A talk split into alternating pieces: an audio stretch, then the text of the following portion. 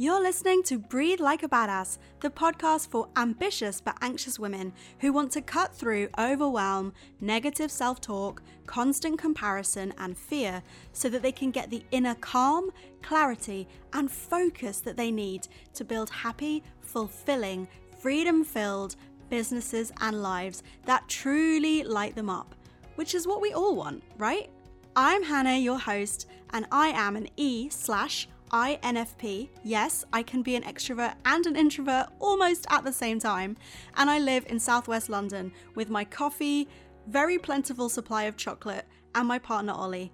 And I use down to earth, science based meditation techniques to support women like you in creating the successful, fulfilling, and incredible freedom filled life and business that you deserve.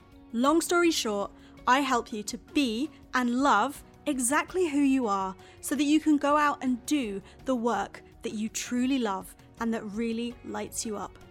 In this podcast, I interview some absolutely incredible guests on topics ranging from meditation, mindfulness, habits, the power of routine, how to be kind to yourself and just give yourself a damn break, what it's like when you try things and fail, what it's like when you try things and actually maybe succeed, and how to take all of that hard won life experience to become more fulfilled women, business owners, partners, friends, parents, or whatever it is that is super important and central to making our lives more meaningful, powerful, and successful, whatever that means to us. This week, I'm talking to Jo Hooper the founder of the Mad and Sad Club. In her own words, Jo started grappling with her mental health in 2017. But before that, she'd been developing a wildly unhealthy relationship with work for basically ever. Two breakdowns, three therapists, countless books, podcasts, pills, and walks later, she spent two years trying to manage her mental health alongside a job as head of communications, and she was exhausted. And as she says, she had become a bit of an expert in being mad at work. After 11 years in communications, she set up the Mad and Sad Club in 2009, and her mission is now to help people manage their mental health at work so they can not just survive, but thrive. This episode was ridiculously fun to record. Jo and I talked about everything from the toxic beliefs so many of us have around work, hustle culture, and burnout, and how to change them the glorification of hard work, and why your self worth does not need to be tied in to how many hours you put in. The importance of managing your mental health at work, whether you work for a company or for yourself. How to set up your working life so that it fits around your mental health and not the other way around. Why setting boundaries for yourself in work isn't the same thing as running away or avoidance or just you not being able to cope. We also talked about why the concept of a work life balance is such rubbish and what you can do instead. Why everyone deserves an employer that cares about their mental health, even if that employer is just you. How the COVID 19 crisis might just change how flexible work looks forever. Why you don't have to give up your goals of money and success while also working in a way that supports your mental health. You can actually make money have a successful business, and also have a life. Who knew?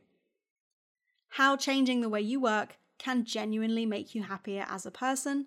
And we talked about Jo's own regular habits and routines that now allow her to manage her mental health while also setting up a successful business.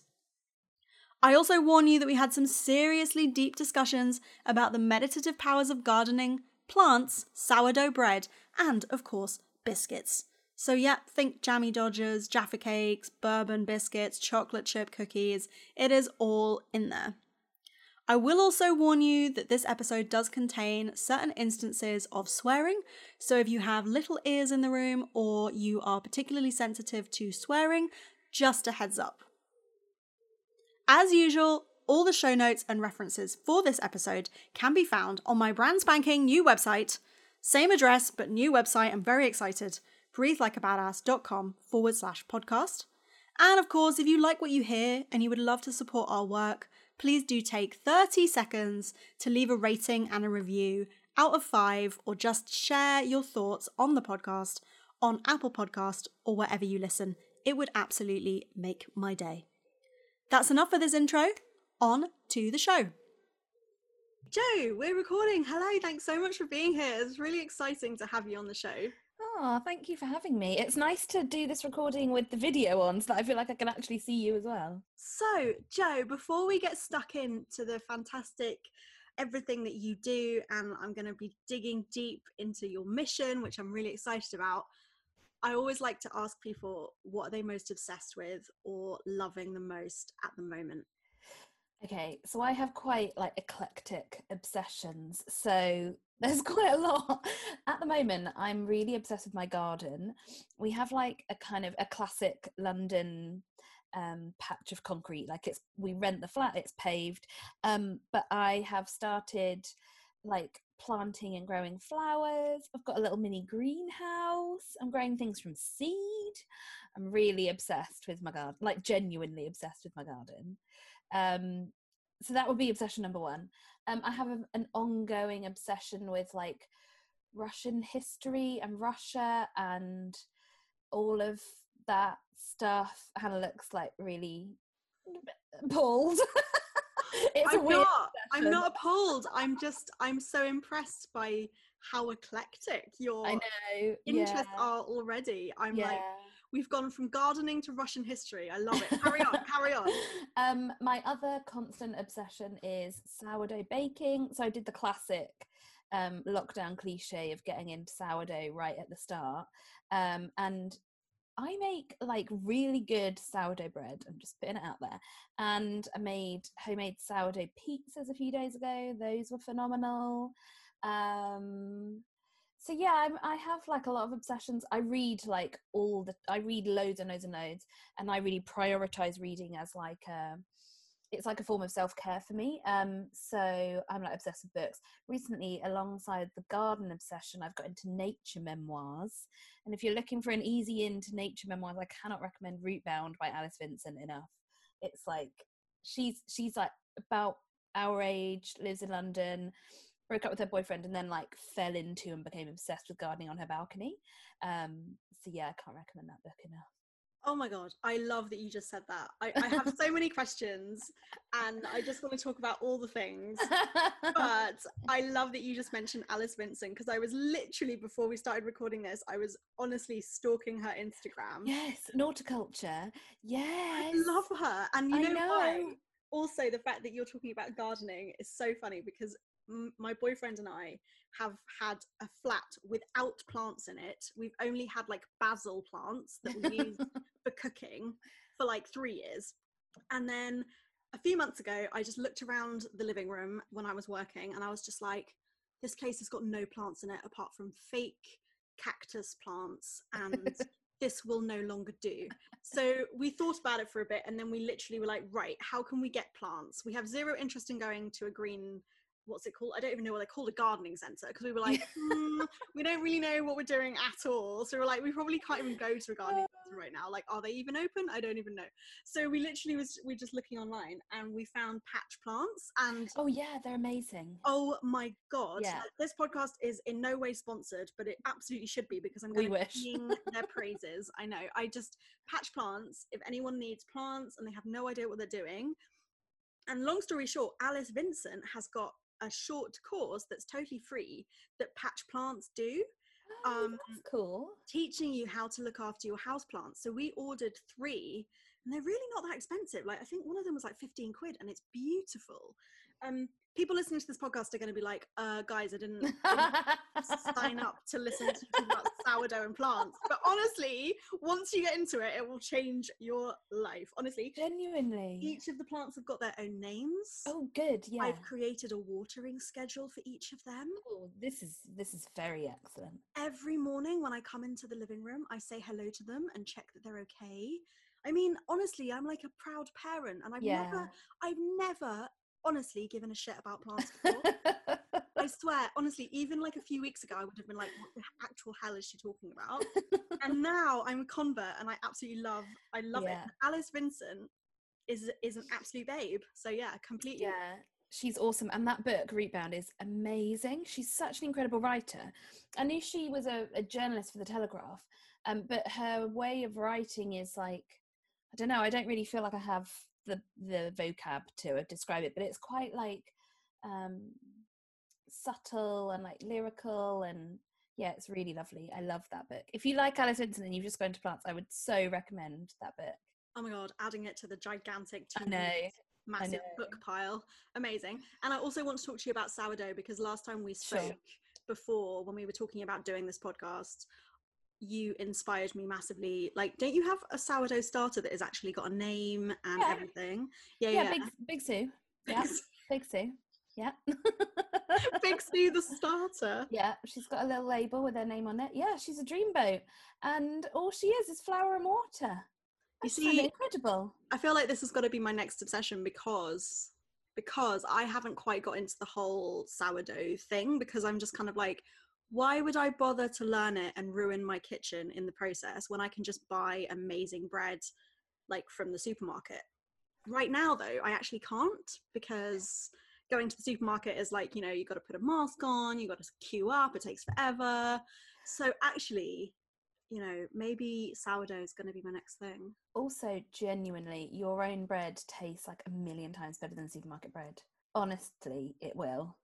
Because I don't know why, but it just, yeah, it just tastes friggin' amazing. Sourdough is like a real, it takes quite a while to get to the point where your Big Sue equivalent is like ready to roll. Like it takes a few weeks for her to have enough get up and go in her uh, to get up and make a loaf of bread. You know what though? I do feel like it's something that I probably do need to get into because the other day I saw a magazine and it had the word breaditation on the front of it. Oh, hello. As in like somebody mm. is out there teaching homemade bread making skills and combining it with mindfulness and meditation and has called it breaditation. And I just feel like that is probably one of the best things I've ever seen, really. Yeah, I mean, that is phenomenal Yeah, linguistic exactly. So I feel like that's yeah, probably going to be once I've got over my plant obsession, yeah. bread is going to be the next thing. And I mean, sourdough pizza is like, I mean, sort of better than sex, really.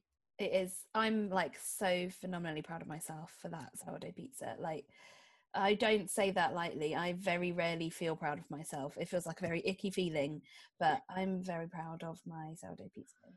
Oh my god, I could just talk about bread and sourdough for the rest of this entire podcast. But people who've signed up to listen to me talk about things such as mindfulness and work and self care and self love may be a little bit confused. Although I feel like bread and gardening is not too far away from mindfulness and self love. At all. It's very me- both are very meditative, Yeah. and like they're definitely part of my like the way that I look after myself. Being outside, being in my garden, doing things that like quieten your mind. And for me, like bread making, definitely gardening, reading. Those are all like some of the most powerful things for me to quieten my mind. Oh my god, I love it. I absolutely love it. Fantastic. Well, I'm glad that we've got on track and that we are talking about the mindfulness, which is the main thing. No, seriously though, I mean, one of the questions that I always have for my guests is like, how do you stay sane? Because most of the people that I speak to are women who've obviously had their own issues with anxiety and depression and uh, mental health issues, however they want to call them. And also, quite often, are women that have their own businesses or that have their own side hustle or whatever. And so, honestly, the things that you've mentioned, I know that we're kind of kidding, but also we're kind of not kidding because it's like Yeah. actually those things are super important in how you m- m- manage your own mental health, quite honestly.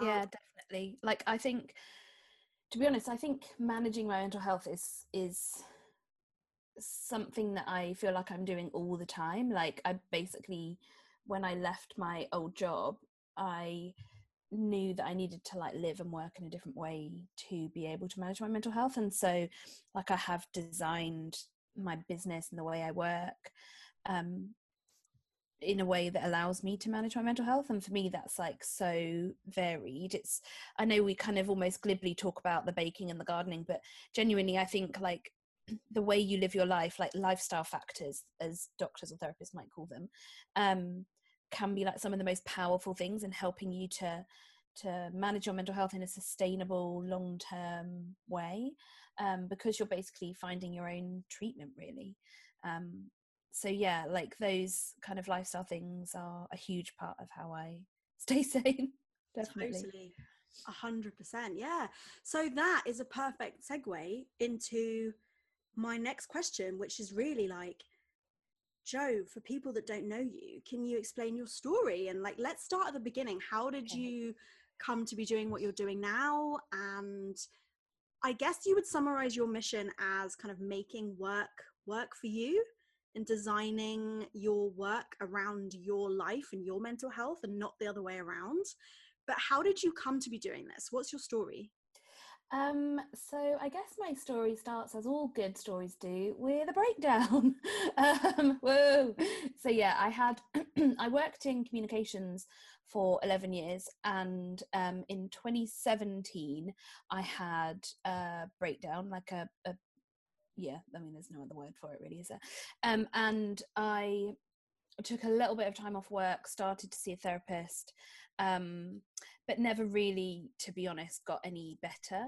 Um, or I, I got better enough to like go back to work and function just about, but I didn't really dig deep enough to start to get any better. And then I had like a, a bigger, more life altering breakdown in 2018. Excuse me. And um, then I ended up taking being signed off work for three months. I started medication, saw yet more therapists, um, and basically realized that I had developed a wildly unhealthy relationship with work, and that work was kind of I don't really know how to describe it. It was like so deeply woven into who I was and how I um, saw my self worth and my sense of value and my confidence and my identity, um, and that I knew that that was just really, really unhealthy. Um, and so I realized that I needed to start living, thinking, working very differently to the way that I had been um, to be vaguely sane and vaguely happy. Um, like I was really, really unwell, really depressed, like you know, ten years worth of anxiety. I had, you know, I had a decade's worth of anxiety in my body, um, if not more. Um, and it took me a long time to kind of come down from that anxiety high and start to um, think clearly at all about what I needed to do. Um, and then I went back to work after three months and I just couldn't quite get the balance right. Um, and I thought, I'm not gonna, I need to like, um, I need to put a lid on my ambitions. I need to, um, I need to do something different. I, I also noticed basically that that my company was very well meaning and it had all the kind of formal in inverted commas support things in place like healthcare and time off and whatnot um, but they just had no idea what i needed and the like some of the things that were happening were inadvertently quite triggering for me so i started to realize that companies needed some help when it came to supporting people with mental health stuff. Um, and then about nine months after coming back from that time off and the company was going through huge change and i just knew that i couldn't go through another big upheaval. And so i kind of said i'm i'm done i think you can make me redundant now. Um, and that was last february. And then i set up mad and sad club like literally the monday after. Classic. I'm really good at um, doing what's healthy for me. Wow, I didn't know that had been quite that quick. And you know, that's so funny because you saying that, it's kind of triggering in me the feeling of like, oh God, she's done so much in such a short amount of time. I need to work harder. I must hustle more. I've had my business for like two and a half years, three years if you count the business that I did before that failed before I started doing Breathe Like a Badass. Like, oh my God, what am I doing? And it's just hilarious how we have such ingrained views of like what hard work looks like and what work should Mhm. look like. I mean that's like my own issues that are not even part of the story but like it's just it, it, it makes kind of makes me laugh how like my automatic reaction to you saying that is. Like you just shared this incredibly honest amazing story and my brain remembers the last bit that you said that you Mm. set it up like a week after you left work. Like obviously because thank you brain. Anyway. But you know what? That's like I I am obsessed with the I, I can never find the words for it, but the scientific fact that is neuroplasticity, which is growing new neural pathways in your brain, or I think of it as like growing new muscle memory in your brain, and you, your brain goes to that place that it went to because it's such a well-worn path in your brain. Like we've been conditioned to think in this way, and so your brain doesn't even need to consciously think it; it just darts like an arrow straight down that well-worn path and the only way to shift it is to notice it and uh, try and walk down a different path try and have different thoughts so that you're creating a new well-trodden path in your brain which you know anyway but um i know but i literally i'm just smiling so much because you've literally just summarized the entire mission of my entire business so i just love it. It's like yes neuroplasticity you can change. You don't have to you be can. stuck with your automatic negative thoughts. It's possible to actually change how you think which is amazing and i agree with you. I am obsessed with neuroplasticity as well. Um okay so of course every every answer that you give me, I'm going to have like 17,000 questions. so you shared that you had two what you called breakdowns. So just so we know what we're talking about, not because we want to labor what is a difficult point, but what did that look like for you? So you weren't able to work, is that right? Was it just that you just couldn't go into the office anymore or how did that look? It um it looked basically like a total stopping of cognitive function like i um, I had a lot of physical symptoms, so I um, would feel sick whenever I ate. I would feel sick when I brushed my teeth. I would have really bad digestion problems. I wasn't sleeping through the night. I would wake up multiple times in the night looking at the clock and not able, not be able to recognize that the time was what the time was. It wasn't like eight in the morning and I was late or something. Um, I had really uh, when I, you know, when they do the quiz with you at the doctor about how depressed and anxious you are, the really fun quiz, um, where they like rate you, how often in the last two weeks have you? Um, I kind of recognized that I hadn't really felt kind of happiness or joy in like a really, really long time, which felt really counterintuitive because I was in a really happy relationship. I was, in inverted commas, doing really well in my job, um, had a lovely flat in a lovely area. Um, but I had, you know, all the classic kind of depression and anxiety symptoms when it comes to the way that you think. Um, but that massively affected my ability to do anything. Um, it, it again, all this stuff, it um, affects your cognitive, fun- cognitive function. So I couldn't really make any decisions, and I headed up a team of twelve people and like three different disciplines and four million pound like budget. Like that just isn't. It's not possible to do your job when you uh, can't make decisions. It made me really tired, of course, because I wasn't sleeping. Made me really irritable. All of the kind of all the things basically. I was just like a husk of a woman. Um, and so yeah i couldn't really couldn't really do anything for a long time. Um so yeah. It didn't look very nice. Never never does for anyone really does it? Um but yeah. I, I just want to thank you for share, for sharing that because it firstly it's really honest and secondly i know it's not easy especially when you're someone who continues to live with with ment i mean i wouldn't even call it mental illness. I would just say that if you're someone that's felt like that before, I think sometimes we live with the fear that we know what it's like. So we kind of recognize maybe if it's going to happen again, or we fear that it might happen again. And I think it goes back to what you said earlier that kind of like dealing with your mental health or looking after your mental health is kind of a full time job, but hopefully now in a much more positive way, like you're able to recognize those signs. Yeah, I mean, to be honest, I don't think I am very good at recognizing the signs. Um, not, not. Um, so when I'm kind of doing okay or doing good, I can notice those irrational thoughts and I can use what I've learned in CBT and what I know about neuroplasticity to kind of shift them. When I'm not doing very well or I'm like in a bit of a bad place or I'm on the descent, then I find it very hard to notice those thought patterns. And usually, the first thing that I notice is a physical symptom. So, if my sleep is interrupted, or if I've got like a bad tummy, or if I'm getting a lot of headaches, or um, all of those sorts of physical symptoms that I know well, those are often the first things that I notice. Um, so, like, I actually find it really useful that I get physical symptoms of anxiety and depression because those are for me much easier to see than than the thought patterns. That's so interesting. Yeah, absolutely. Totally get that. I mean, our mind and body are so connected, honestly. And I do think one of I mean one of the reasons why I always encourage people in meditation to kind of not only focus on their thoughts but also to kind of go into their body is because of that it's like actually mm. sometimes for a lot of people getting in touch with your body and your physical self can be a lot more instructive mm. than trying to like think your way out of thinking if that makes sense because it's like you can't think your way out of thinking because you're just going to do more thinking so it's like yeah.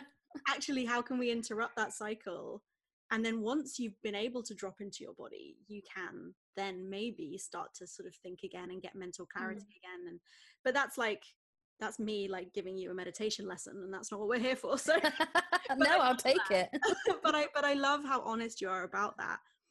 So you were working in communications is that right? And then what was it that made you realize or what was the link for you between suffering from that anxiety and realizing that like oh my work is the thing that i need to change. Um i think it was because it felt like work was the biggest thing in my life. Um like it didn't for me ever occur to me that there was any other um there was any other link or cause.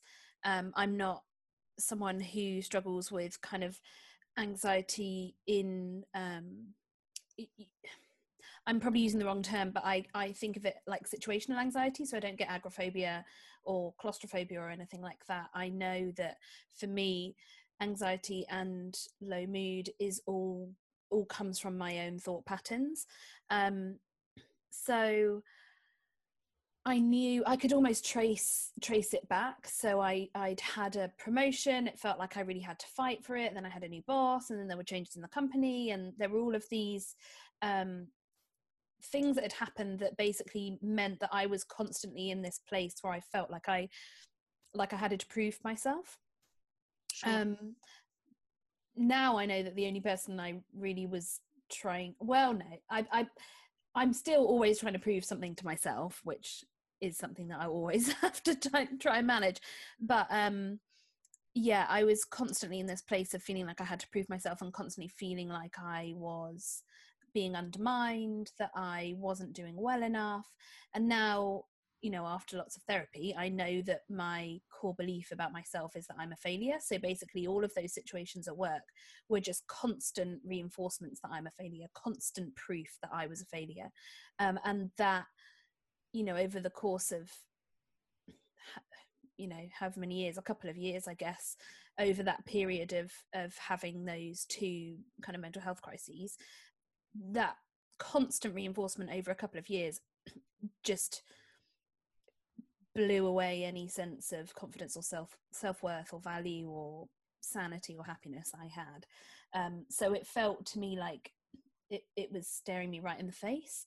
Um, but obviously i know now that that the problem is my thought patterns rather than my the the job that i was in but the job that i was in certainly didn't help totally it sounds as if it really was the catalyst because it is true and obviously this is everything that i believe in that we can control our thoughts and we can learn to reprogram our brains and all of this but also that doesn't mean that we shouldn't remove ourselves from a toxic situation or this is a question that comes up a lot about meditation actually. It's like people think that that meditation or however you want to call it cbt or anything is about putting all of the responsibility on you as a human and that it's your fault for not thinking positively enough or not meditating enough or whatever it is and it's like no no you can meditate at the same time as also not accepting situations or telling mm-hmm. someone that actually they're not allowed to be an asshole to you or putting boundaries in place with toxic friends or family members and this is something it reminds me of the quote and i'm going to butcher it because i always butcher quotes but it was something like something like before you diagnose yourself with depression check that you are not first surrounded by assholes or something like that something like that and i'm probably repurposing it for my own needs but it's it's a quote that basically says that and it's like yes you are in control of your brain. Yes neuroplasticity exists. Yes there's so much that you can do to help yourself feel better in your own mind. Absolutely there is. But also if you recognize that you're in a toxic environment that is doing you absolutely no favors that is also part of the work like to recognize that and have enough self-worth to step away from that toxic environment. Yeah and i think i battle with this quite a lot in myself is that where does managing something become avoidance? And sometimes avoidance is healthy and sometimes it isn't. Like at the moment i'm taking a break from instagram because i was finding it really i i was in a i was feeling quite low and quite anxious and i was I was continuing those patterns of behavior, and I knew that I needed to take myself out of it to break that cycle of behavior and then work on the thought patterns. Um, and sometimes I do worry that my default setting is avoidance, but actually, I think I think there are times when avoidance is necessary. Like I knew that I could not continue working in that job in that company in that industry um, and i knew that i needed to do something different um, and work in a different way and it felt like the kind of it felt like my experience was kind of leading me to do this new thing this made up job that i've made up for myself. Um, so i think avoidance is sometimes necessary but i know that i have to be careful that i don't always try and stick my head in the sand or extricate myself from a situation rather than learning how to manage myself through that situation if you know what i mean. I completely get what you mean about that fine line especially when maybe putting boundaries in place for yourself is quite new and i think that's part of the learning of how to manage your own mental health mm. figuring out when it's important for you to do the work and address the issue and when actually you just need to say, I'm done, this is not for me, I need to leave the situation, and I actually don't need that in my life. And it really mm-hmm. is almost a case by case basis.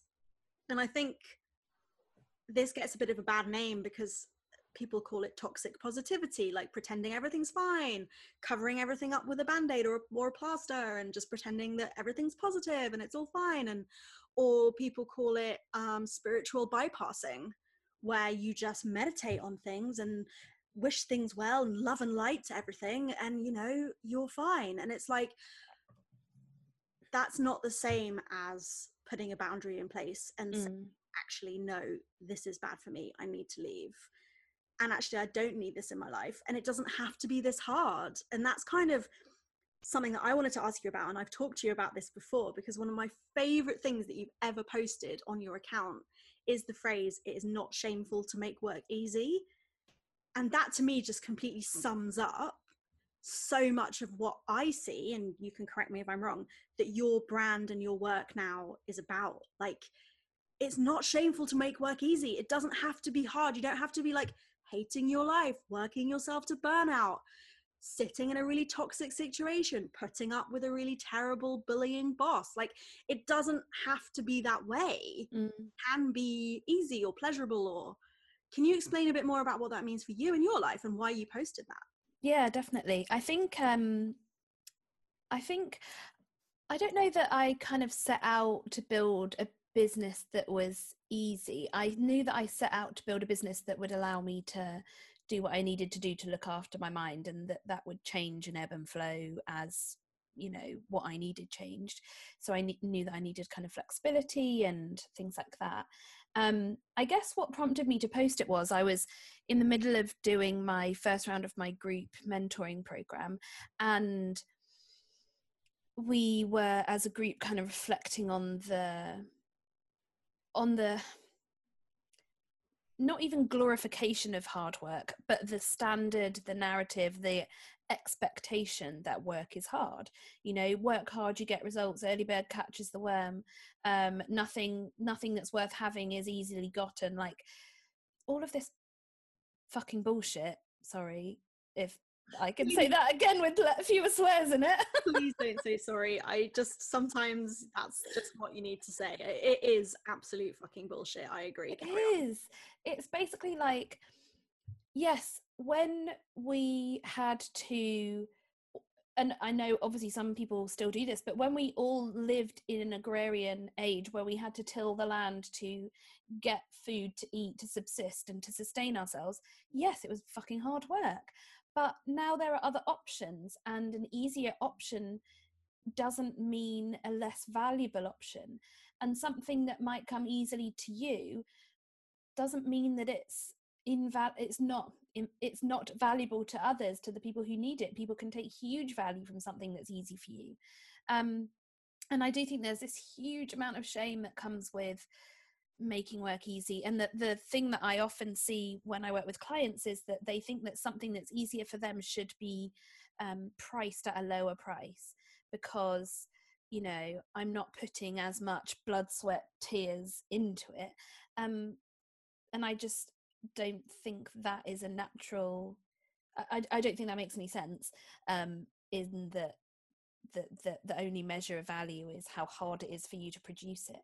And if i can work in a way that's easier for me why would i not do it? Um i think like an in a in a like corporate environment you get this all the time that we have to be well-rounded professionals that you know you were great at this thing but you're terrible at spreadsheets so we really need to send you on a course to learn how to do better spreadsheets. No you fucking don't mate. Just get someone who's good at spreadsheets to do the spreadsheets and i'll do the thing that i'm good at thank you. Like bugger off well-rounded professionals i'm as rounded as i'm going to be this is like who i am now thank you um, i'm not going on any courses to learn how to do spreadsheets I love that. There's so much in what you said. I mean, I definitely feel like within the corporate environment now, there is such a glorification. Like you use the word glorification, and I think there is, like, especially in my family or people that I know, it's very much like, oh, yeah, well, you know, we work really hard and like we stay at the office until 11 p.m. because we're working on a deal. And like, there's a part of me that's like, well, well done you. You know, you obviously really care about it. And in some ways, I, you know, fair enough if that's what you want to do and you care about your job and whatever. But then there's another part of me that's like, firstly, I would hate that. Like, there's zero part of me that wants to be in the office until 11 p.m. And secondly, I'm kind of thinking that is seriously gross mismanagement of Yeah. human resources. Like, thank you if you have to stay in the office until 11 p.m., why there's something Why? quite wrong. Like that's not, exactly do you know what I mean? My question to anyone in that situation is why is it necessary for you to do that? Is it actually necessary, or is that an expectation that you have kind of built for yourself, what the organization has for you? And if it is from the organization, why? Because it is wrong. I mean, yeah, and it's like it's either been mismanaged or you don't have Mm. enough people on your team, so you are having to work three people's jobs or something, or your work life balance is just like totally fucked, or maybe, you know, I would say to someone who has to work in the office until 11 p.m., oh, okay, well, that was maybe like a one off, maybe happens once every couple of weeks for a big deal or project. But then obviously you got the entire next day off, right? And nine times out of 10, they'll be like, no, obviously not. I was back in the office at 9, 9 a.m. the next morning. And I'm just like, sorry, something has gone seriously wrong here. Like, I personally, on my entrepreneurial journey of kind of figuring all of this stuff out for myself and unlearning, quite frankly, all of the corporate bullshit that we are, all of us, like totally brainwashed into. Mm. I say all of us, some of us are not, but many of us, I think, especially the women that I speak to and the women that I work with, so many of us just brought up with all of these bullshit ideas about what work is and about what corporate life should be and everything like that. And one of my biggest learnings from the past few years, unlearnings, I should say, is that my work is only one part of so much else that is important to me in my life Mm. and i think it's really easy we talk about having a work life balance and it's like that why are they binary? Like why why isn't it not a work balance and then also a yoga balance and also a food balance and a family balance and a friends balance and a sitting on the sofa reading a really good book balance? And like why is it so one or the other? Like Mm. why is work one thing and then the rest of my life yeah fit around like what the hell? Exactly. I i hate the work life balance phrase because i just think well it's all life isn't it? It's all just different bits of life. Exactly. So like yeah and i i think the whole the whole way that we work now in corporate work is just so unhealthy and so antiquated and so deeply embedded into all of us as a society generally because you know most people work in normal and inverted commas jobs you know while now we know loads of people who run their own businesses or are self-employed. I didn't grow up with anyone who ran their own business. My dad at times was a taxi driver so he was kind of self-employed but um most of the time like my parents my aunts and uncles the, the parents of the kids i knew at school all had you know all worked in what we, i would now call a corporate job. Um and just the, the whole structure of corporate working life just drives me around the bend that you know we have to be in an office together from nine until five. Obviously we don't know at the moment because there's coronavirus and we're all working from our living rooms and our bedrooms. But um you know usually we would all be gathered together in a little windowless room until from nine till five with one hour for lunch and maybe 15 minute break in the morning and in the afternoon if you're lucky and that has its origins in the move from um, agrarian uh, society to an industrialized society where we were working in factories that didn't have electric lights. So, yes, we had to be in a room together between nine and five because that's when it was light enough to work the bloody machines. And that's not how we live anymore. So, why, in the name of all that is holy, are we still working the way that we did in like the mid to late 1800s? I find it utterly insane. Um, and Totally even agree. your your Heating point as well yeah yeah exactly we've got heating and you know wi-fi in places other than the office now so shock horror we can work not nine to five and not sat next to 40 other people who are all as miserable as we are um yeah i i have like a real bee in my bonnet about like just the structure of work now. Just doesn't work. I mean didn't mean to interrupt you earlier but i just no no go for it. So do i. It is literally the biggest bee in my very big bonnet. Do you know it just made me so utterly miserable. Yeah. That I kind of have to have a bee in my bonnet about it because it just the days where I had to commute to be honest the shortest commute that I had was 20 minutes on the tube and even that was hellish because it was obviously rush hour and I was always late and it was central London and it was smelly and polluted and busy. And to be honest I am a city person. I don't mind crowds. I love wide open spaces and countryside as well. Obviously, I'm not a complete moron, but I also I don't mind crowds. Like I don't mind central London. I'm happy with it. It's fine. But what I do hate is like cramming yourself onto a tube train, constantly chasing, you know, the clock, having to get there at a certain time. Like you say, sitting there next to other people who are also stressed and whatever and just it and then and then I changed jobs because I thought that the problem was the job and I changed jobs and that was even worse and the commute was like one and a half hours door to door on a good day like one and a half hours when everything matched up. So when the train was on time when the bus was on time that was like the perfect commute. And actually in reality it sometimes used to take me two hours.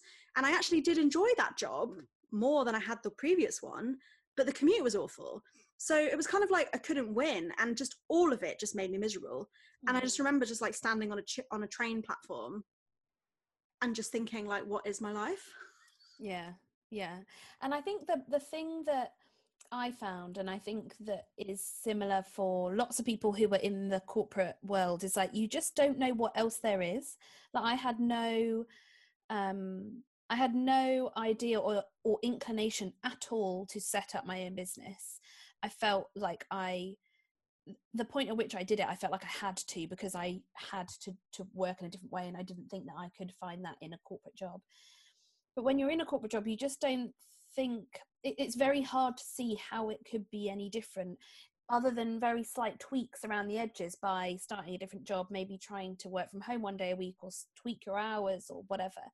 Um, and I started to think for for years and years I was like it's London. I've been in London too long.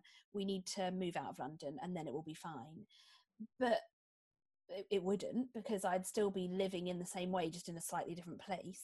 Um but yeah it, it's only been actually in this last year since I went self-employed and probably only in the last 6 months where I've realized oh actually I do I don't think it is London.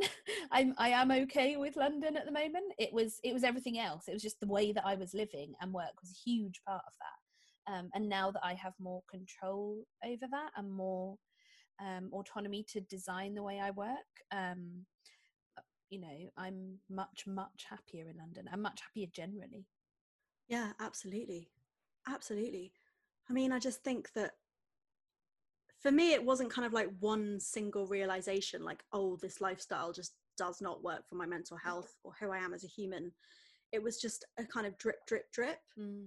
so i remember i had quite a lot of health problems a few years back and i needed to go to the doctor for a lot of blood tests and then i needed to go and get the results and then i was seeing specialists at the hospital. Like it was all fine. It was never like life or death but it was like it was just kind of admin Mm. and I mm. needed to go to the hospital and the doctor. And I just remember like filling in forms, like having to ask my boss for permission to take time off to go to see a doctor for a blood test that I didn't even bloody want. It's not like I was going on holiday. I was going to the doctor for a health issue mm. and I was made to feel like I had to feel guilty about it, like I was doing something wrong, like I had to ask permission from this like guy who knows nothing about my life and people kind of looking at you like as if you've been skiving when you come in and you're like um guys like I'm not on holiday literally went to get a blood test it's not exactly fun and games. And that was just my experience for a few mm-hmm. months. I mean imagine everyone that has chronic health conditions and has to do that like all the time.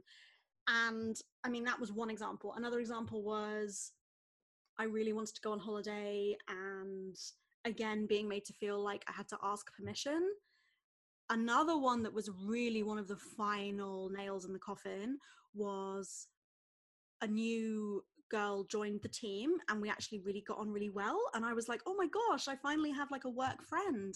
Amazing we can go for lunch together. But she and her were the only ones who were kind of on that same kind of hierarchical level. And we started going for lunch together and it really helped my mood and i felt so much better at work and i was really loving it because i felt like i had a colleague i really got on with and after a few weeks, our boss called us into a meeting room and said, Guys, I'm afraid you're not allowed to go for lunch together anymore um, because we just need one of you to be in the office just in case the phone rings and um, you know it's not really appropriate for the senior members of staff to have to tell you when they're going for lunch. So what you're going to need to do as more junior members of staff is consult with each other and everyone else the time that you're going to go for lunch so that there's always one of you sitting here in case the phone rings. And i literally remember listening to this coming out of that woman's mouth and just being like oh no no no this is okay no this is the time that i've decided that i am leaving. Like that was literally the final nail and I just thought, wow, I am not even allowed to go for lunch when I want now. Yeah. Like, Make sure you don't go for a wee at the same time. Jeepers. What are they going to do if that bloody phone rings? Can you imagine? Can you bear it? No. To the toilet at the same time. I mean, God forbid. um, and it was kind of that sort of drip, drip, drip where I kind of realized like, I am a fully grown motherfucking adult and I have am having to ask permission from other people what I do with my time. And I think I was just like, okay, cool, I'm done. Yeah. I think that for me, that kind of underlines like one of the things I think is just so toxic about um kind of corporate culture, corporate life. And it's this idea that your time is what equals your value. So that you have to be at work between nine and five. You can only take an hour's lunch break. You can't possibly um, you know do that with another person because then they're losing two hours of your time at the same time. Like and if you do you know go need to go for a doctor's appointment then of course you'll make up that time on another day. Or um you know if you have to come in late because plumber needs to come or something then you have to work late that day to make up the time. It's just uh, nonsensical. Like again, we're not making clothes in factories if we're doing a corporate job like that. Like we're not we're not creating things from our hands with time. Like we are the the company that we work for is benefiting from our brain and the brain doesn't work at the same pace for everyone or for the same pace for um, different types of jobs or things that you're doing or activities. It just makes no friggin' sense. Or even time of day. Like some yeah. people are really great in the morning, some people work best at night. So why have you got everyone in an office working the same hours? It makes zero sense to me. Yeah. And I mean, I'm not saying that I've always believed this or known this. I've it's something that I've come to realize kind of as I've um, tried to set up my own business and shed that corporate uh, way of working and thinking. Um, I used to be in the office at like seven, seven thirty in the morning, and would regularly, probably always, still be there at seven o'clock at night. So I have, you know, been absolutely hooked into that way of thinking and behaving, um, which is so massively unhealthy. And again, it just it encourages people to overwork it encourages perfectionism it encourages overwork it um, rewards overwork. Oh sue stayed really late last night to finish that project. Let's all give sue a big like round of applause. Well done sue. No sue shouldn't be here late finishing that project. You should have known that sue was planning to stay late and figured out why and unblocked that problem so that she didn't have to stay late. Um, because you know that means that Sue's going to feel rubbish for the next few days and isn't going to be as productive for you, big corporate boss man or or lady, um, as she would be if she could work in a way that was actually safe, sane, and happy for her. Yeah, I just I really don't like it. this is also what's so interesting because it's like even if you look at it from a really cynical corporate business point of view like even taking away everything that you and I believe about mental health and compassion and respecting people for being human beings and all of those reasons that we would argue that you need a better mental health policy in your workplace even if you take away all of that and you literally just focus on the bottom line well actually if you treat people better you're going to make more money out of them anyway. Mm. i mean it's just it's just fact. Like it just makes sense. Like you say if if Sue has to stay late, I mean, poor Sue, we're really putting her through it, aren't we, in this conversation? Poor Sue. Sue. I know. So she has to stay late on Monday. She's gonna be falling behind in the rest of her life. Tuesday, Wednesday, you know, maybe she went to bed late on Monday, so that's affecting her energy levels for the next few days maybe she had an argument with her husband on Monday because she wasn't supposed to stay late and she did, or maybe she had to call in a favor for childcare. I mean, it literally is the balance is wrong. Mm. And it just basically fucks up the rest of your life if mm. work is kind of the sole priority and always is the thing that comes first. Mm. And I appreciate that people do need to work. I mean, let's be honest, like both of us like you say, you set up your business not because you were like, oh, how wonderful to have a business. It's what I've always dreamed of. It was like, no, no, we have to work because we actually have to make money. And so many people are in that position.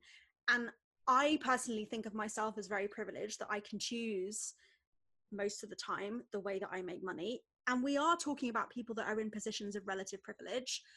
I couldn't even begin to talk about what it's like to do a job that is paid by the hour, that is minimum wage, that when mm. you don't work, you don't get paid. I mean, I'm kind of in that position now in a sense because if I don't work, I don't get paid, but obviously it's not at all the same.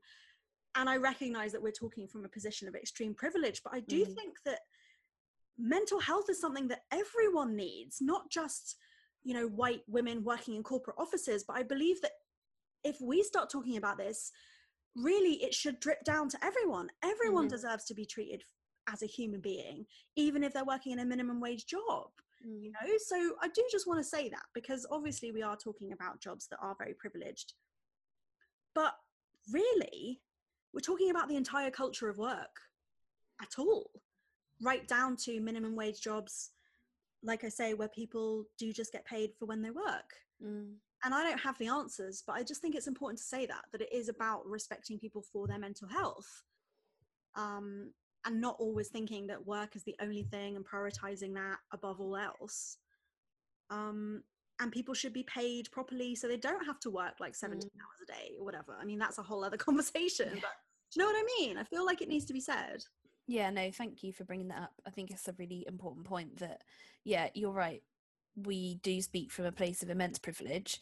Um, and, but equally, I think my, my kind of, the bee in my bonnet is, is about like the culture and the society and the expectations around work, whatever that work is. I know I've been speaking very much about kind of my experience of working in a corporate job. Um, but I think I I mean part of me really hopes that these last few months with the coronavirus and the changes that organizations have had to and have been forced to make to the way that they work um I'm I really really hope that this is a big catalyst to um actually change the culture of of work in the UK um, and the way that organizations are run because organizations have been forced to see that they can work differently have been forced to see that people don't need to be in the same building for the same amount of hours on the same days every day. Um, and the argument that oh it just wouldn't work for us doesn't wash anymore because everyone has had to make it work. So i am hopeful that that we're not just shouting into a void about this toxic culture of of workplaces and the toxic culture of work generally and that this year might be the start of some real change. Um and yeah you're so right that that should filter through to every industry and um, because it's not necessarily just about the the nuts and bolts of how you work. It's the way that we as working people in the UK think about work and how that affects our behaviour and our expectations and our standards and what we think is acceptable.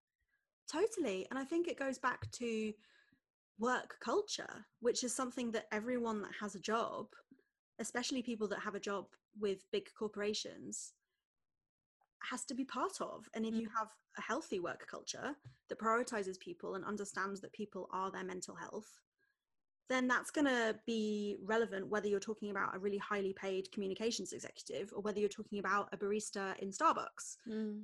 And I just think that companies that really have genuinely supportive working cultures maybe they have to work harder on that maybe they have to have more training maybe it costs more money yes but ultimately i think that there's so many examples of companies out there that have instigated genuinely supportive working cultures and they have lower turnover of staff they have better productivity they have more loyalty among staff and customers. I mean you know the list goes on and i mm. just think it's it's just i really agree with you. I really hope that it has proven to companies. I mean this is a story that i always tell but it's like before i quit my most final corporate job I actually said to my boss, you know what, I actually really don't hate this job. Like I actually really would would be really happy to carry on working for you to be honest. Like it would save you having to replace me, would save you having to recruit someone new, you know, it would be way less hassle for you. I'll just do this job but I'll work 3 days a week from home if that's okay. And they were like, "No, sorry, we don't do that. That's not possible. There's no point me even asking my superior because I know that he'll say no." I was just like, okay, cool. You'll have my resignation letter on your desk tomorrow morning. Like, thanks, Mm. no thanks. Mm. And my boss was kind of apologetic. He was like, mm, I kind of don't really doubt that you could do it from home, but that's just not our policy. Sorry. I was like, okay, fine. y- You'll have to recruit someone new then. Bye. Like, Yeah. you know, yeah. and it was just kind of like ridiculous, really. And I think there are lots of um, people like your old boss in organizations, and lots of organizations who, even at the top, feel like, you know, we really need to do something about mental health. We know that it's a big deal. Loads of people are talking about it. We do actually care about our people, but we just don't know what to do. Um, and like that's certainly been my experience anyway with the with the corporates that I've worked with, is that it's there's real intent there to do the right thing in inverted commas but they just don't know what the right thing is um and so like by me kind of you know my approach as you can probably tell is just being really honest. And by me being honest with them and asking them difficult questions i kind of help them to come to the realization of what their role is in the mental health of their organization and how they can support that. Um and i guess like you kind of talked about you know we should all all organizations should care about our mental health which is so true. Um, and you hear a lot of kind of you know mental health is just as important as physical health and I just think it's all it's all health, and it, mental health is physical health. It's your brain. It's still a part of your physicality.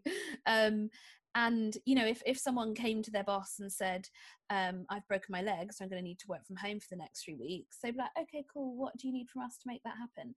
But if I go to my boss and say, um, "I am really depressed right now and I can't be here," they're like, oh god what do we say? Oh i don't know what i'm allowed to do or what you need or um there's you know because of so many reasons you know stigma being one of them um we just need to kind of yeah we need to get organizations to get those people in organizations who actually want to do something to a place where they feel confident about what it is that they can do.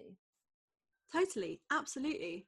And i think also the broken leg analogy kind of there's pros and cons to that analogy, but I think it, it works really well in this situation in the sense that if you break your leg, your boss wouldn't be like, "Oh gosh, probably don't need to give them a promotion when when it's their exactly. time." You know, your boss would be like, "Oh god, silly you, you're a bit clumsy. I might not ask you to carry my tea for a bit, but I'm not to like think that you could do your job less well because you've broken your leg." But if mm. you tell your boss that you've suffered from depression and anxiety, you're instantly thinking, "Oh my god, are they judging me? Are they to yeah. think I can't work, can't do my job? They need to treat me differently?" Like, oh, you know, there's like so much in there. It's so loaded.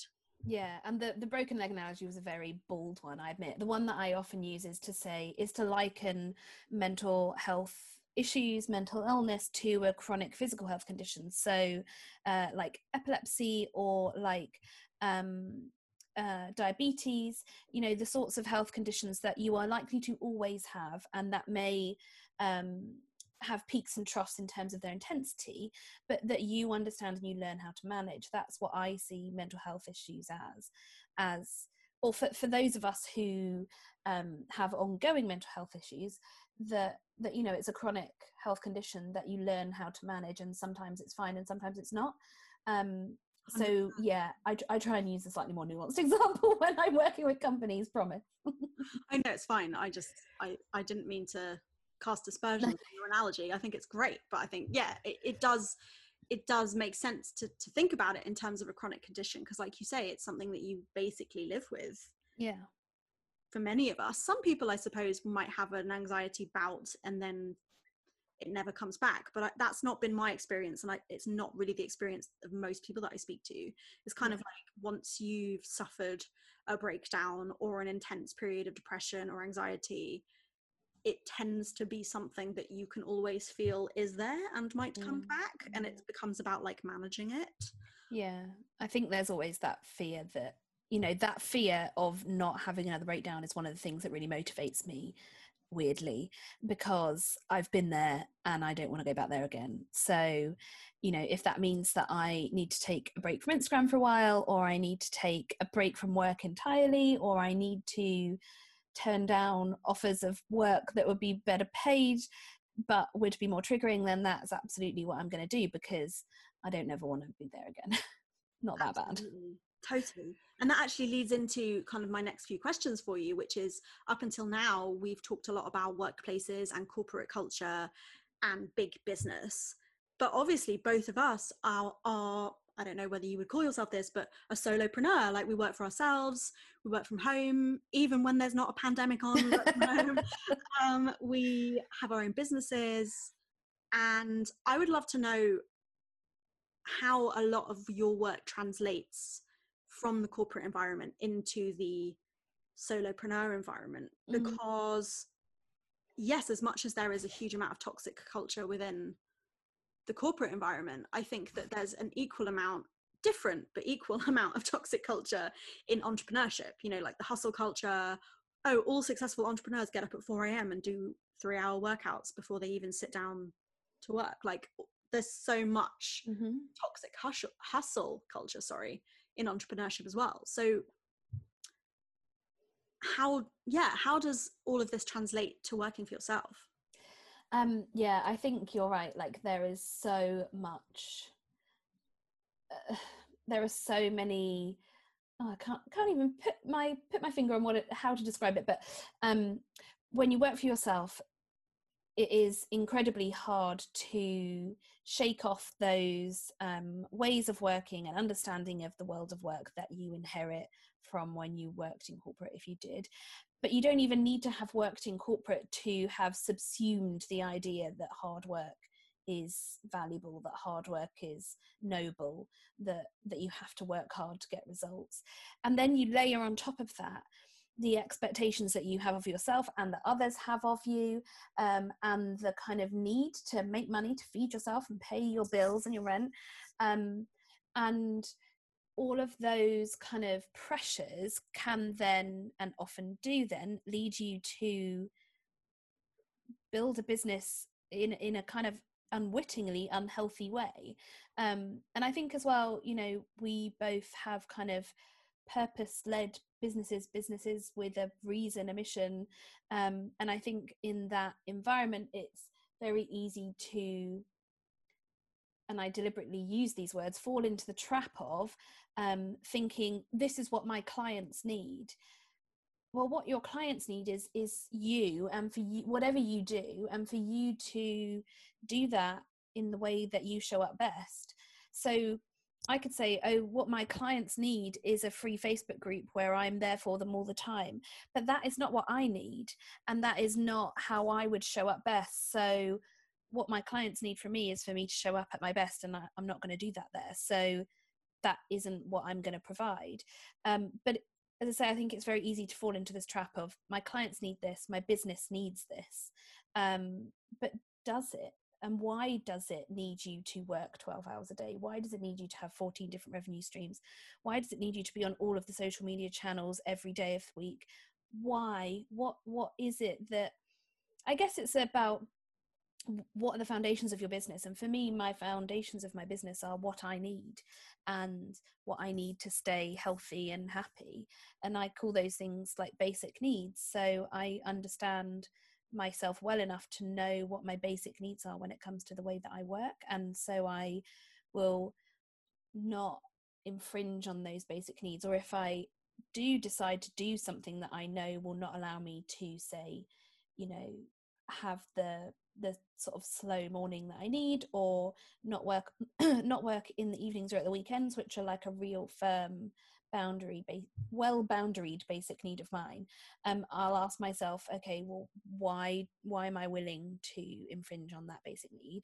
For what benefit? For how long am I willing to infringe on that? And what what will I not be able to do if I do do that thing? So I think yeah sorry that was a really wildly long answer to your question but in sum i think um there i think it's it's almost harder to work in a way that's healthy for you when you run your own business because um you don't have the standard structures of an organization to stop you. You don't have a manager to stop you. You don't have colleagues to say why do you never take lunch? Why are you always here till 10 o'clock at night? Why are you emailing people at 2 in the morning? Like you you can allow yourself to overwork and overwork and overwork and overwork. And if you start to see results from that, then you start to think, okay, that's what I need to do to be successful. And then you get into this really unhealthy kind of spiral. It's ironic, isn't it, that so many of us start our own businesses because we want to escape that treadmill. Mm-hmm. And then we unwittingly put ourselves on to another treadmill of our own making, which is actually almost worse because actually yes. the buck completely stops with us. And yeah. like they the constraints that we really were so desperate to escape actually were a container that we maybe did want to escape but actually now that we don't have any containers in place it's like oh i could just work all the time. And like what's more i have to work all the time because i am the ceo and the cfo and the marketing manager and the communications assistant and everything. And it's like oh, this is not what I had intended. What's going on? And I think my next question really is like, what would you advise someone who feels that way, or someone who is thinking about setting up their own business, or someone who's just started setting up their own business? What would you say? What would you advise, or what do you wish that you had known, perhaps? Um, I think I would say that all of this stuff is in your control and therefore these unhealthy ways of working that you've either seen in corporate or you're starting to develop in your own business are totally changeable because exact in exactly the same way as it is in a corporate environment um, is the same when you're self-employed you run your own business you set others expectations of you. So if sue is always the one who works late in her big company then sue will always be asked to pick up that thing because we know that sue is really diligent in inverted commas and will always pick up extra work and if you're the person who always answers people's DMs on Instagram within seconds of them sending it, then they will always expect that from you because your behavior has set their expectations. So if you want to change those expectations, then it's totally within your your capability to do that. But you first need to examine your behavior and start to shift it. And um, I think there are kind of I think you th- need to think about the way that you think about work the way that that um, leads you to behave when it comes to work and then the way that you've kind of designed and practically run your business. So if you um, basically if you're say you're a coach and you're coaching nine hours a day five days a week and so you only ever have time to do your admin and your marketing at the weekends then sorry pal you've designed your business in the in a way that will never allow you to do all of that within monday to friday whatever hours you want to work because you haven't started off by thinking okay this is this is what i need from work and therefore this is how much work i can fit in. Um, so i think it's about thinking about yourself first um, and looking at the way that you what your kind of wonky thought patterns are around work i.e i have to work hard for it to be valuable or i have to always be on or i have to respond to people really quickly. Um, all of those kind of thought patterns then lead you to behave in a certain way whether that's overworking whether that's pushing yourself beyond your own limits um, and then that those thought patterns also translate into the way that you the nuts and bolts the way that you practically run your business. Um, so i think you kind of need to think about those three things but i would start with yourself and reminding yourself that you know if you work for yourself you are literally you are building this business for yourself. And yes you want to serve clients but you can't do that if you are not serving yourself first. Yeah totally. I love that. I think it's a phrase that i've seen you use on your instagram as well actually where you say i'll be no use to anyone if i have another breakdown. So why would i design my business in a way that would lead me further down that path? Because yes, maybe I'd have more clients and I'd make more money and it would all look very fancy and successful. But if I have another breakdown, then I'm not going to be any help to anyone, am I? It's kind of that mentality, I think. And I'm also kind of coming to realize that. So when I first set up the business, I thought, you know, I'm gonna, I'm, I need to squash my ambitions a bit. I need to plan and hope to be less successful than I expected I would. I need to expect to earn less money than I was likely to if I stayed in that job. And I I'm coming to kind of realize that that isn't necessarily true, um, and that you know you don't have to give up success or ambition or wanting to earn enough money to buy a car or a house or you know go on five holidays a year whatever it is you, that you want just because you are trying to manage your mental health at the same time it's just that you need to figure out how you're gonna work and make that money in a way that works for you. Um, so yeah i'm never going to have you know 20 mentoring clients at a time because by gum that sounds wildly stressful. Um, and i know that i couldn't um, i can do a j- good job for that many people at the same time. I know that i only really can work with four or five clients at the same time. Um, and i know that you know there are like i said before i'm never going to run some massive facebook group that you or, or thing like that that you paid to be a member of or but if i do do something like that um, i'll do it in a way that works for me so that i know i can give the best to people. Um, but that yeah that that means i don't have to kind of um, expect or aim to earn less or do less or be any less successful again in inverted commas. Um, i just need to figure out how to do that in a way that works for me. Yeah absolutely as usual, there's so much in what you just said. I kind of, firstly, what really occurred to me when you were speaking was, like you say, this idea that actually it's not binary. It's not like look after my mental health and make no money, or sacrifice my mental health and be rich. It's like, Mhm. no, where does that come from? You can design your business in a way that actually does both. I mean, Mhm. obviously, that's the holy grail, and I'm not suggesting that it's in any way easy. You know, you still have to think about it, and you might fail a few times, or you might actually have a few years or a few months or whatever when actually you are making way less money. Like, let's not sugarcoat it. I definitely have Mhm. but actually for me that has been worth it and i'm lucky you know i did look at my finances before i quit my job and i got a, part-time freelance job that was enough to pay the bills and you know so i'm not suggesting being like really reckless and just being like screw it you know we don't need money whatever it's like it's actually how can we design our business in a way that is going to give us the money that we want or need and the success again in inverted commas that we want and also design it in a way that protects our mental health. And I think it is really important to realize that it's not binary. It's Yeah. not like, oh, well, if I work in a way that supports my mental health, then I just need to, you know, resign myself to the fact that I'll just like always be poor or whatever it is, or I'll always be unsuccessful, or I won't have a fancy, shiny job title that impresses other people. You know, it's kind of like actually, it doesn't have to be one or the other. Mm, yeah, totally. And I, it's definitely taking me some time to realize that. Um, but yeah, I totally agree that. Also, you know, I mean, this is probably the topic of a whole other podcast, but it depends what success looks like, right? Like, um, when you mentioned about job titles, it just made me think that yeah, in my old career and my old job, I cared a lot about job titles. But now people ask me my job title all the time, and I'm like, oh, I don't know just whatever you want, director of a company. Does that sound weird? Um, I know, and actually, I quite often change it depending yeah, on me too. you. Yeah, yeah. or like not even intentionally just like every time i write it down i'm like what am i am i a founder am i a ceo Oh, I know. Oh God, I really don't give a shit. am i a coach Whatever. am i a teacher am i a tutor what am i am i a digital marketer am i an online what am i and it's kind of like i actually don't really care No. whereas actually before you're so right when i first left my job i was one of the things that i was quite worried about was the fact that i'd worked for quite a few years in that industry and had finally got the title of editor Yes.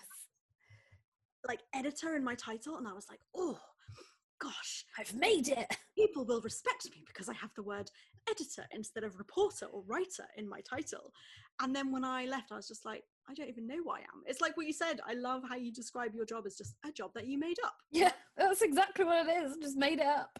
But again, thankfully, people seem to feel like it's valuable for them and it's enjoyable for me. So, you know, that's a really happy union. Um, but again it was it's interesting what you say about you getting to that point of having editor in your title and then not long afterwards decided to leave your job. I so my whole career i've been striving for this you know this strategic level job. That's what you always go for. Like that's where i'm heading to. And i got it had a frigging breakdown and then was like oh i don't think i want to do it anymore. But i remember looking at my boss the director being like oh i definitely don't want her job like there is no way I could do that job and still be uh, hang on to any sliver of sanity. And I do remember thinking like, what now? I'm only 30. Like what do I what am I going to do for the next 35 years? I don't want to do this. Um so yeah, I I kind of that really resonated with me that getting to that aha moment and then being like, oh no, I don't want to do that. i know and i think that's so useful isn't it people always say like dress dress for the job you want not the job you have. And i was like oh honestly don't want my boss's job. So i guess yoga pants? Like do you know what i mean? It was like oh okay, leggings then. Like Pajamas. yeah pajamas like that'll work. Um so we are coming to the end of our time and i want to respect your time but i'd love to know we spoke earlier right at the beginning of the podcast we spoke about reading books and gardening and sourdough but what other rituals or routines or methods do you have in your life now that are really important to you in terms of setting really strong boundaries for your mental health in your working day or in your life in general God, so many. Um, I think boundaries is like a whole, whole like podcast on its own. I'm actually planning on, um, I'm planning a workshop this summer on boundaries because I think as um, business owners again what, whatever we call ourselves as people like us um, it is really hard to set and communicate boundaries in your business. So that's something that i'm um, like planning at the moment. Um, but the the sort of rituals i would say so um, sleep is one of the things that is most quickly affected when i'm not well and it's like for me one of the signs that i'm getting unwell. So i um i have quite a lot of things that i do to help me sleep so i um go to bed really early like 10 latest.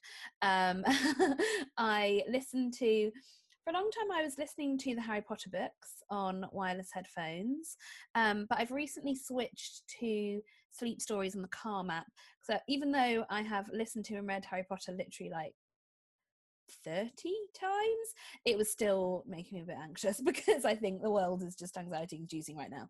So i've moved on to sleep stories. Um scents and smells are a huge kind of um a, a huge influence and kind of mood shifter for me. So um, I have like this rollerball that I use when I get into bed, and I have a weighted eye mask, which is basically like a bean bag that you put on your eye. Um, oh my god, I've never heard. I've heard of a weighted blanket. I've never heard of a weighted eye mask. Yeah, it's literally like a little bean bag. I got it in a yoga studio, and it like just sits over my eyes. Um, and yeah, it's very soothing, and I spray like nice smells on it, obviously. Um, and so yeah, I look like a a lunatic when I go to bed, basically. um, so those things are really important to me. And then in the mornings, I I don't adhere to this whole like you know five step morning routine for rah, rah, rah. like I'm just you know make up your own morning routine in a way that works for you. Um, so I'm not kind of you know fastidious about doing this every day, but generally I will um, get up when I get up and have like have a cup of tea, and um, I journal each morning. Um, and I use these. I'm just reaching over to get them. Um, these oracle cards. They're called the Star Seed Oracle cards. Um, and so I just do what you what you might call morning pages. Again, I, I'm I after you know 10 years of being very rigid in the way that I do everything, I don't really like rigidity anymore. so I just kind of journal about whatever's going on in my head. Um, and then I will like pull an oracle card and um, just think about what it means for me. So today's was this, um, which says activated earth, power places, ley lines, trust where you're led. Um, and it has yeah, a very beautiful, beautiful kind of photo got yeah. water, light, landscape going on. Ooh, I kind of like how it doesn't tell you what you're supposed to think about it. I like that too. Again, don't love rigidity. Um, I like that it gives you a kind of hint. It's something. Originally, I got them because I found journaling really hard, and I felt like I needed prompts to get out of my head and just get the words out. Um, with time, I found it easier, but these cards just really helped me to think about you know what does that mean for me right now? And what i what i kind of latched onto with this card is the phrase trust where you're led.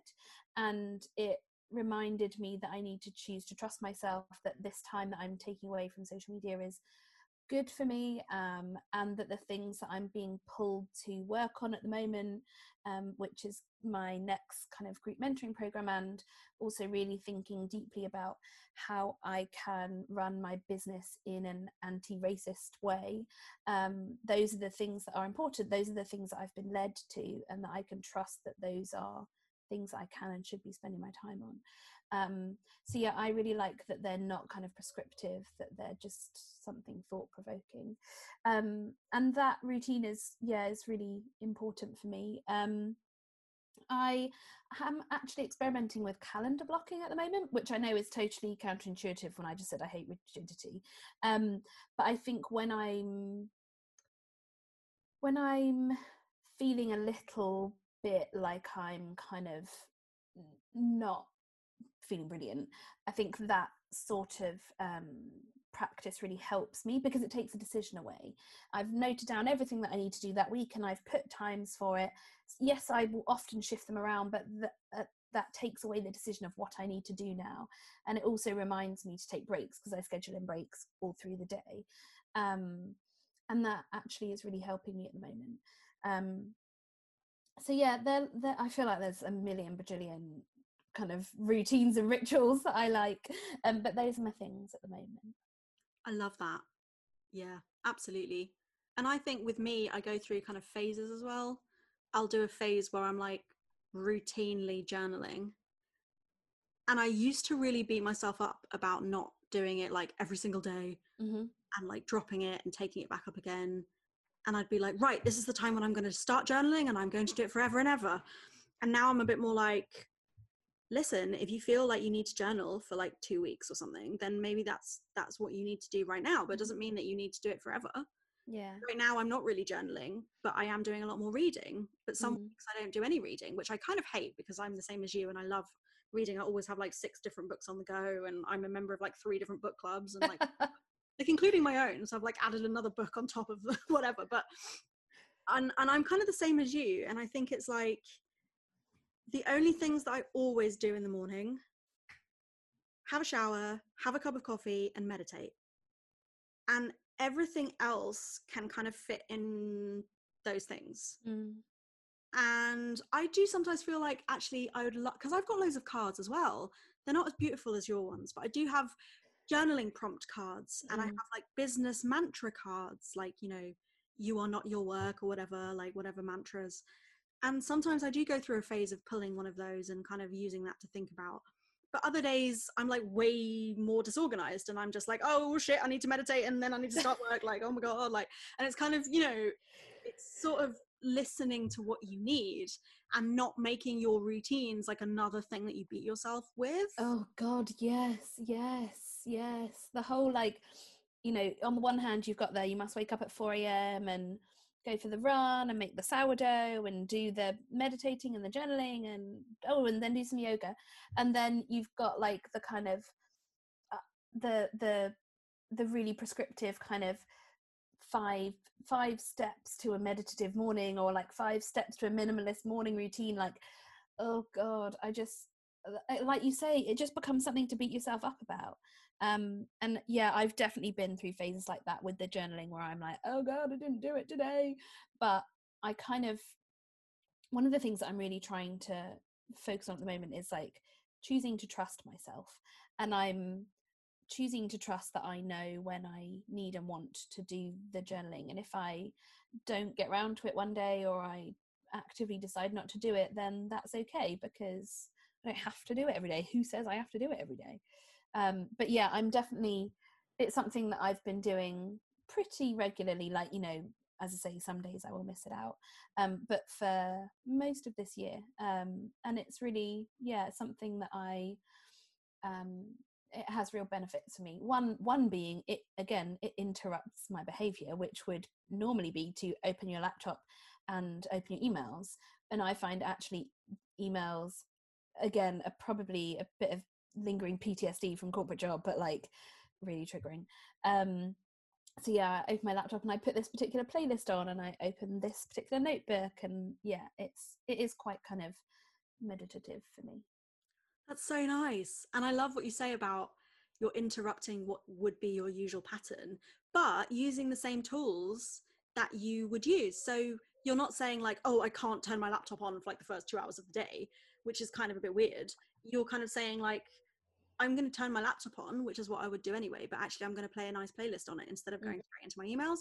And I think that's something that I always talk about so much with my clients as well is like, you're not trying to like transform your life. You're not trying to like suddenly become someone who's like completely different to who you were before. All you're trying to do is like find pockets of time in your day or find things that you already do where these new healthy habits can kind of slot in in a nice kind of easy way or in a pleasurable way. So me for example with my coffee and meditation in the morning, sometimes I meditate in bed because I'm just like, oh, I just can't get up right now like I'm too tired. So I don't think, oh, well, that's it then. I've ruined my morning routine. Like, I'm not going to meditate today. Screw it. I've screwed up this day. I just think, okay, well, I'll, I'll just meditate in bed then. I'll just sit up and that feels easier. Some Mhm. days I bounce out of bed, have a shower, do a meditation like formally on the sofa, like on my proper meditation cushion, and that feels really good. And then other days, actually, I meditate with my cup of coffee and I make my Mm. cup of coffee my thing that I meditate on.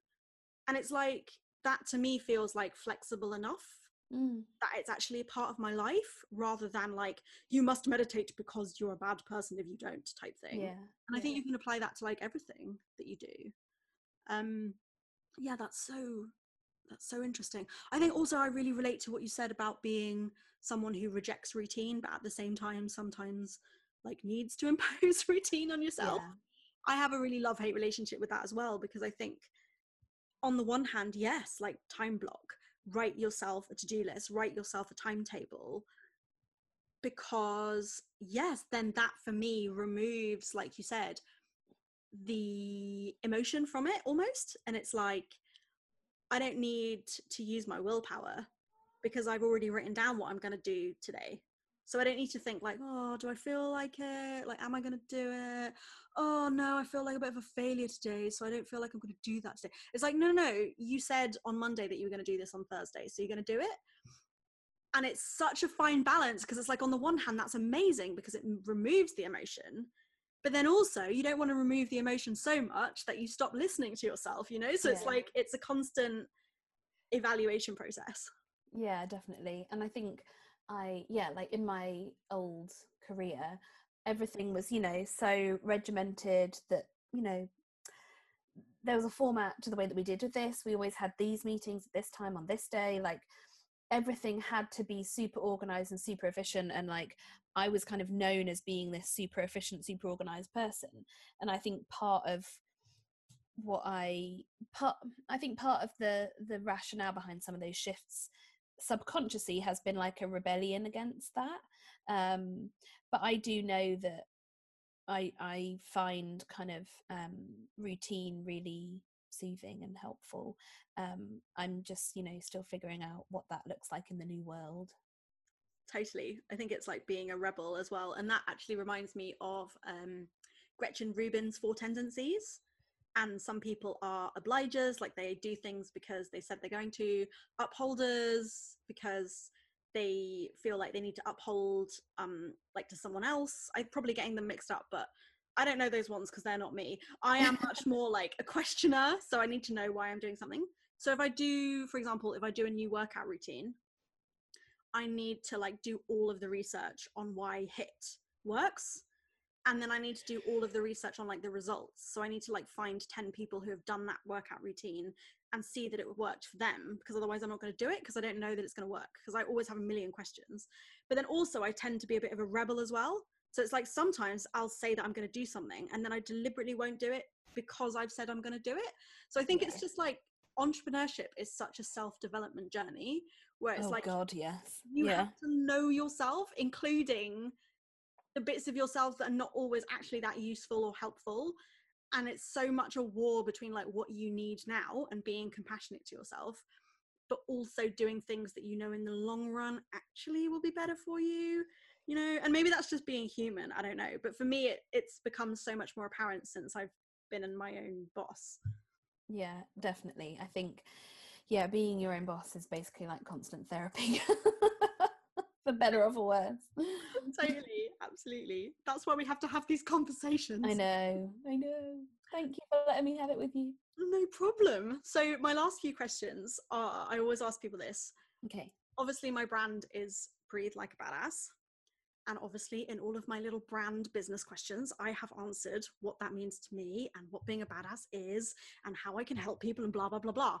What does being a badass mean to you? Does it mean anything? Is it a word that you use? What comes to mind when you think of that word? Um, what does it mean to me? I it, what comes to mind is my cat. Like she's a fucking badass. She knows what she wants and she knows what she does not want. Like if you're stroking her and she's done, she will just bite you. Like there's no walking away. There's no subtlety. It's just like bam, no, don't want that. Thank you. So yeah, I think like a badass is just someone who's like just really true to themselves. God, that sounds really wanky, doesn't it? But you know what I mean? Like knows what they want and gets it in a way that works for them. It's not wanky. It's completely true, and I love your definition. And oh my, My god, cat. cat! Like, what an incredible badass babe! I mean, yeah, she's ace. Oh my goodness, what's Yeah. her name? Is it is it Gilbert? Gibson. Oh, Gibson. I knew. It's a she, and she has a boy's name. I knew that. I knew that she was a. I knew that she was a she, and I knew that it started with G. Yeah, she um her recent trick is she gets I mean she's always on the bed, but like at like 5 in the morning when she starts to get hungry, she will like sit on your chest and like bite you. To be like, "Hello, feed me." I love how cats are like. What's the word? Badass. Badass. Yeah, you own a dog. Oh yeah, no, you don't own a cat. No. They you just live with them. Yeah. they do exactly what they want to do. Yeah, I kind of love that. Like we should all be more cat. Yes, Amazing. definitely. Oh my gosh. Okay, so my second to last question is that is there anything that I should have asked you but that I didn't? Ooh. Probably something like really frivolous, like, you know, best biscuit or, you know, like those silly questions. What is your best biscuit? I mean, it's a difficult one. I would, I generally would say a bourbon, um, but I think an Oreo is probably like on the same level. What's yours? I genuinely am paralyzed by this decision. See, it's a good question, isn't it? Or like, you know, best type of pasta, you know, like something ridiculous but food food based. no, no, but all of the food-based questions are I so know, so hard. Yeah, so So hard. hard. I mean, I know what I think my best cake is. My Oh, best go on, cake- my that'll best dessert is a tiramisu. Oh no, I don't like coffee, you see. So you can have the tiramisu. Okay, that's fine because that means we're not going to fight over it. So. Oh, biscuit. I mean, when I think about best biscuit, I think of like a really amazing soft baked vanilla, Mm, brown butter, crumbly sort of chocolate chip cookie. I mean, that sounds brilliant. It does, but I'm not sure if it really counts as a biscuit. Oh, I think we can count it as a biscuit. Oh, okay. In that case, Yeah. that's my favorite. Okay, cool. But but Amazing. bourbon and Oreo are like near the top. Yeah. Jammy Dodger as well. I do love a jammy dodger, but do you know what? Some I mean, this is this is way off topic, but sometimes the jammy dodger just feels a bit too like, you know, when you get into the middle bit where the goo is, and it's not gooey enough. It's actually quite hard. Like that's really disappointing, jammy dodger for me. Uh, yeah, not very satisfying. No. I can't believe that no one said Jaffa cake. Oh, I mean, if if if I could bring myself to admit that a Jaffa cake was a biscuit, which it isn't, then uh, a Jaffa cake would win every time because like the, they just don't make packets of Jaffa cakes big enough for me. No, I mean the ones that we buy in this house are called family size. It's just me and Ollie, so I'm not yeah, we're a family. right? that counts, right? you know, at Christmas when you get the tubes that are like as tall as you, like that's the sort of size tube I want. But you know, in a more easy to access format, just put it in a bag. I don't care about the tube. I just want to get it out. I love how in the show notes I'm going to have to put links to all of these biscuits, especially for like my American and Australian who are just like, what the actual heck is a Jaffa cake? Oh my god, I can't believe they don't have Jaffa cakes in America and Australia. What a I know, but tragedy. but Australians do have Tim Tams, which Yeah, are amazing. I have heard great things about Tim Tams. They are amazing. I did have an Australian friend that used to tell me about Tim Tams, and I finally got one. And they're just basically like you know penguin biscuits, but like Yes, I do. Oh, interesting. They're basically they're very similar. They remind me of penguin biscuits, but they're just like I do love a penguin. same. Oh my god. Oh god, no, now I now I need like all the biscuits. same. I just hilarious. This we need to have a whole other conversation just about this. Amazing. Um, so okay, so I love that, and I think the last thing I want to ask you is, how can people work with you? Because I know that you've got your course coming up that is going to be available, and how can people find you online or get in touch with you? What can people do if they want to enter your Mad and Sad Club world? into my mad and sad world. Um, so I'm mainly usually on Instagram. Um, I will be probably back on Instagram by the time this podcast goes out. Um, so I'm just Mad and Sad Club there. Um, and I'm also mad and sadclub.co.uk on the Tinterweb. Um, and yes, my group mentoring program, Eight Weeks of Space, will be opening soon. Um, and there's lots of other things that I can kind of help you with or you can just chat to me about um, but yeah, Instagram is the best place to find me and start. Amazing. So it's at Mad and Sad Club. Yes. And also, I did say that was my last question. Have this is maybe a major question to be asking you towards the end of the podcast, but why is it called Mad and Sad Club? So it's called Mad and Sad Club because when I was at my most mad and sad, um, there were I had a few friends who were also very mad and sad, and we would message each other like 2 p.m. still in bed, hashtag mad and sad. And it felt like it was a hashtag that we used with each other in our WhatsApp messages to be like, oh, I'm really sad, um, to try and make light of how mad and all sad we felt. And it just felt like the only name for a company that I could have. I am registered at Companies House as Mad and Sad Club as well. I did have a moment where I was like, should I just be like Jo Hooper Consulting or something really boring? And then I was like, no, I'm going to commit to it. And of course, none of those handles have been taken on any anything anywhere. No one wants to be called that other than me. I love that. But I think that's a sign of a good business name though, because when I launched Breathe Like a Badass, I was like, no, someone else will have taken it. And then I was like, oh, no one has. No one wants it. I can think of a bad thing. Like, hmm, Breathe Like a Badass is available on all platforms. Excellent. Wow. Is that good or yeah, I love that. Oh my gosh, that's amazing. Unfortunately, I am not registered as Breathe Like a Badass on Companies House. For people that don't know Oh. what Companies House is, in the UK, if you have a business, you have to register your business on I don't even know what it is, like a government legal legal register or something. Online um, thing. Sadly, I am not registered as Breathe Like a Badass, which is very sad. but oh my gosh, I love it. Fantastic. Well, thank you, Jo, so much for this incredible conversation. We could carry on talking all night. I am, sh- I am certain, especially about biscuits and I sourdough. was going to say, as long as we've got a family sized pack of Jaffa cakes on the go. I could do most things as long as, yeah. to be honest. Um, but yeah, I just want to say thank you so much for your time. This has been genuinely incredible. It's such a relief to find people out there who feel the way that I do about work and who are actively changing little by little the culture that we live in for the better. So thank you so much for your work and thank you for your time. And I hope that we will connect soon. And everyone go and follow Jo on Instagram and sign up for her course because it is amazing. Thank you. That's really nice. Yeah, it's been gorgeous to talk to you. Thank you so much. If you enjoy this podcast, the best way to support it is to hit subscribe and leave a review on Apple Podcasts or wherever you usually listen so that many other like minded women just like you and me can discover it and share the word. I'd also absolutely love it if you could let me know what your favourite takeaway was from this week's episode. Come and tag me on Instagram at Breathe Like a Badass. You can take a screenshot of the podcast episode that you're listening to, or just come and drop me a DM, because let's be honest, I'm on Instagram pretty much every single day, and I would absolutely love to hear from you. Thank you so much for listening. As I say, the best way that you can continue to support podcasts like this and incredible women in business, just like the ones that I interview on this show, is to hit subscribe, leave a review, and share. In the meantime, thank you again, and I cannot wait to see you back here for next week's episode. Just remember breathe like the badass you are, and you won't go far wrong.